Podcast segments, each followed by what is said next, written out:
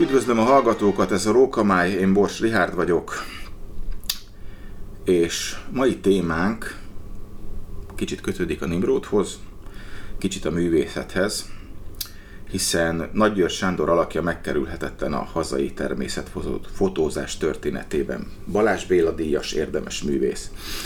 Életműve évtizedekre meghatározza a hazai vadász sajtó alakulását. Képeit a vadászok elsőként az 1971-es vadászati világkiállításon, majd később lapunk a Nimrod hasábján ismerhették meg.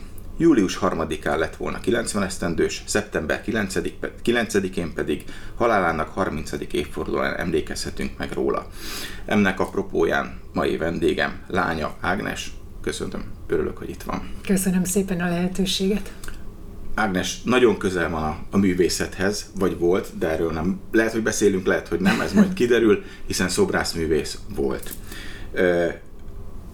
Ennek kapcsán, tehát a két, mert azért a fotózás is művészet, bárhogy nézzük, tehát valljuk be. Szerintem nagyon igen. Nagyon is, mert meg kell fogni azt a pillanatot, be kell zárni egy olyan dobozba, amiből aztán fekete-fehér, vagy éppen színes műremek születik.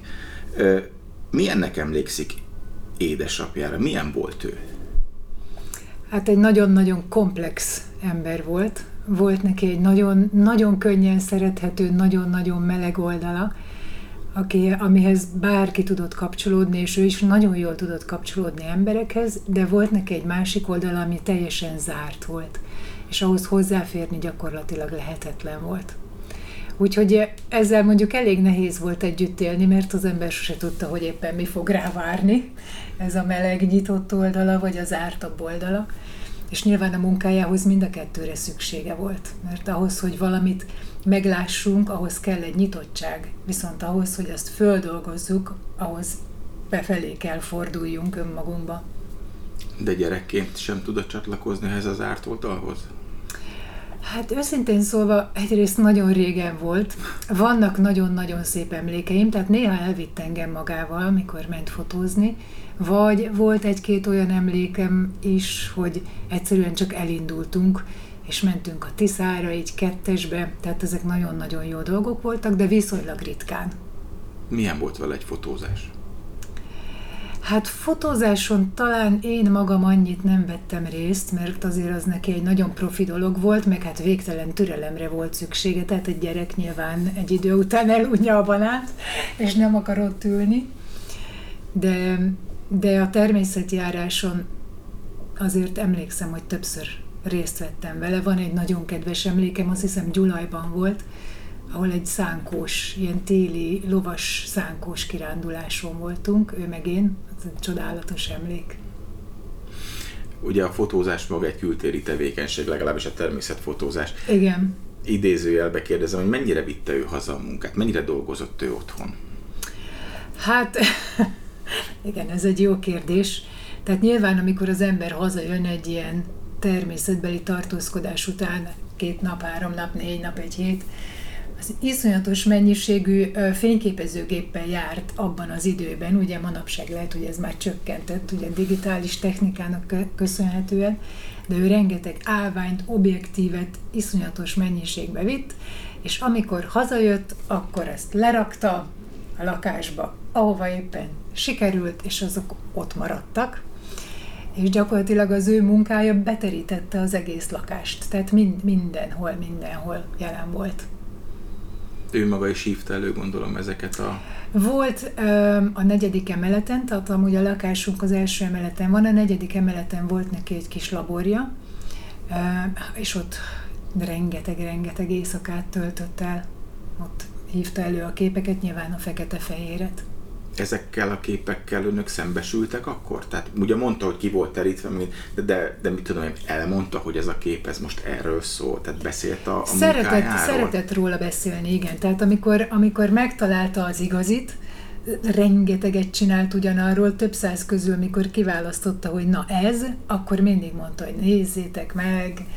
Tehát az neki fontos volt, hogy akkor azt közölje. Elmesélt, hogy hogy született egy kép. Elmesélt, hogy hogy született, mik voltak a nehézségei annak a képnek, és, és rettenetesen tudott neki örülni, mikor érezte, hogy ez az. Hogy ebben minden benne van. Ö, annak idején járt vele a, a korabeli Nimrod szerkesztőségben? Emlékszik ezekre Jártam. a pillanatokra? Igen, igen, igen. Hát akkor az ugye a zserbóval szemben volt. Ahogy most így visszagondolva el sem tudom képzelni, hogy hogy kerülhet ilyen prominens helyre. De akkor ott volt a szerkesztőség a második emeleten, több szobában, tehát én nagyon-nagyon jól emlékszem arra a helyre, és igen, voltam ott vele többször.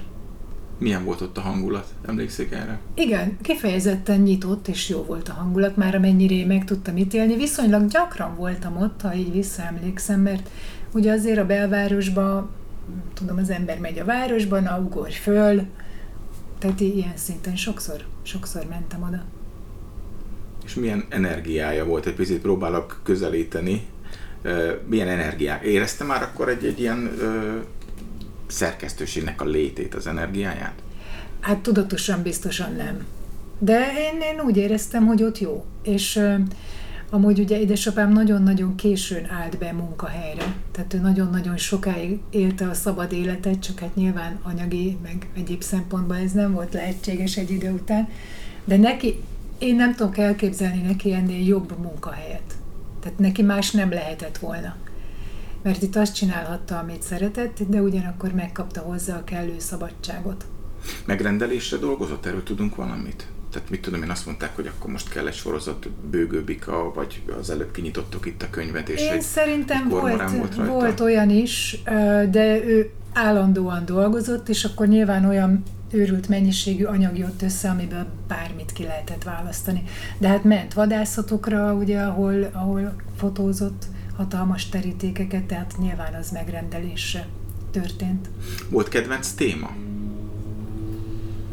Fú, erre talán nem tudom a választ, de azt tudom, hogy nagyon-nagyon szerette a madarakat, és a kis madarakat is. És ugye én csináltam édesapámnak egy emlékművet, ami Mártéjon található, és azon is kis verebek ülnek bronzból.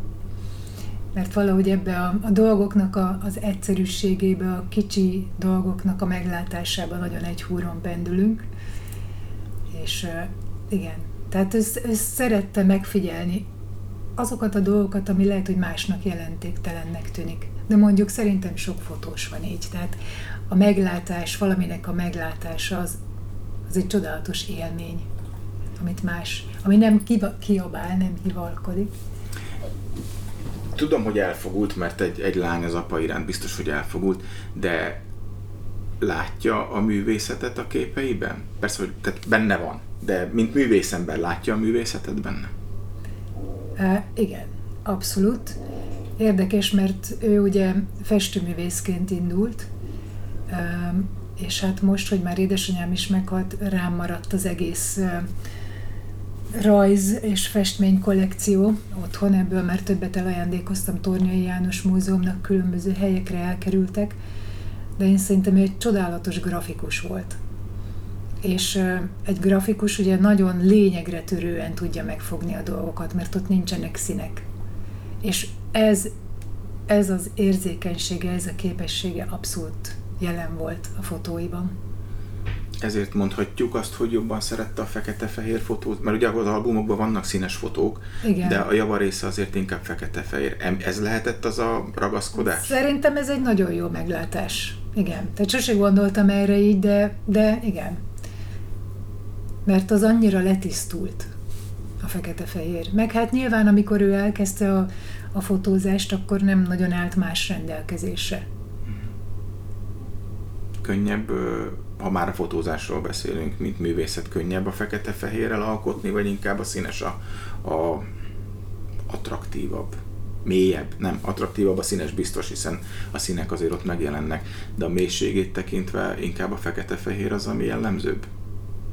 Hát, ha tőlem kérdezi, akkor számomra igen.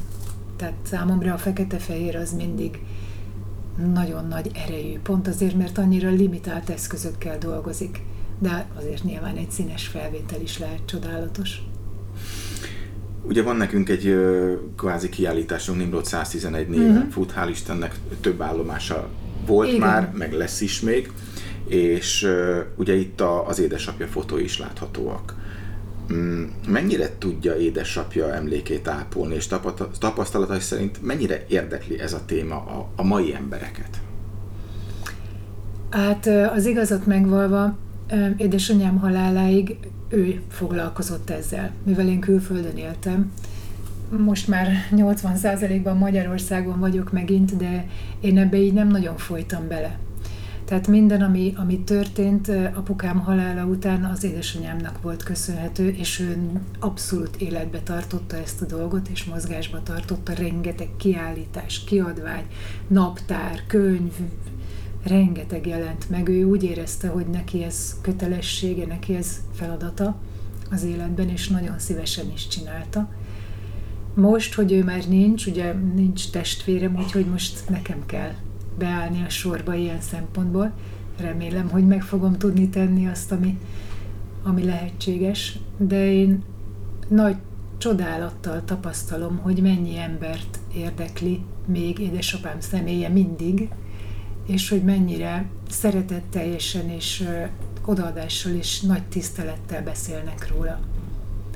Úgyhogy nekem ez egy nagyon nagy csoda, tényleg, hogy 30 év eltelte után, mikor hát valóban annyi jó fotós van, és a technika annyira sok mindent tesz már lehetővé, mikor a édesapám dolgozott, azért ez egy sokkal limitáltabb, limitáltabbak voltak a lehetőségek. Ugye nemrég volt egy kiállítás, vagy még lehet, hogy most is van Hódmezővásárhelyen. Hogyha Igen, még van, még van. Még, még van. Lesz még folytatás?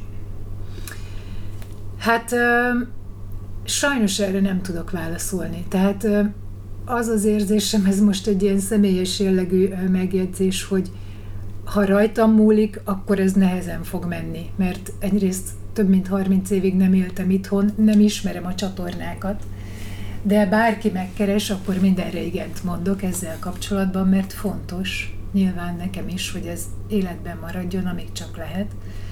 És ugye Hódmezővásárhelyen most van egy elképzelés, hogy díszpolgárra avatják apukámat, felkértek, hogy csináljak egy meglehetősen nagy, van egy ilyen fotósok emlékfala ott. Lucien Ervének van már ott egy emléktáblája, tehát ott lesz majd egy emléktábla. Tehát azért vannak, vannak akciók, de én nem vagyok benne ennek aktívan a sűrűjébe, a közepébe. Azt tudom mondani akkor, hogy sok sikert a munkához, ehhez a fajta munkához, és azt is tudom mondani, hogy mi, mint Nimrod, nagyon szívesen segítünk ebbe, hogyha szükséges. Hát nagyon-nagyon szépen köszönöm, igazán kedves. Köszönöm a beszélgetést. Nagyon szívesen.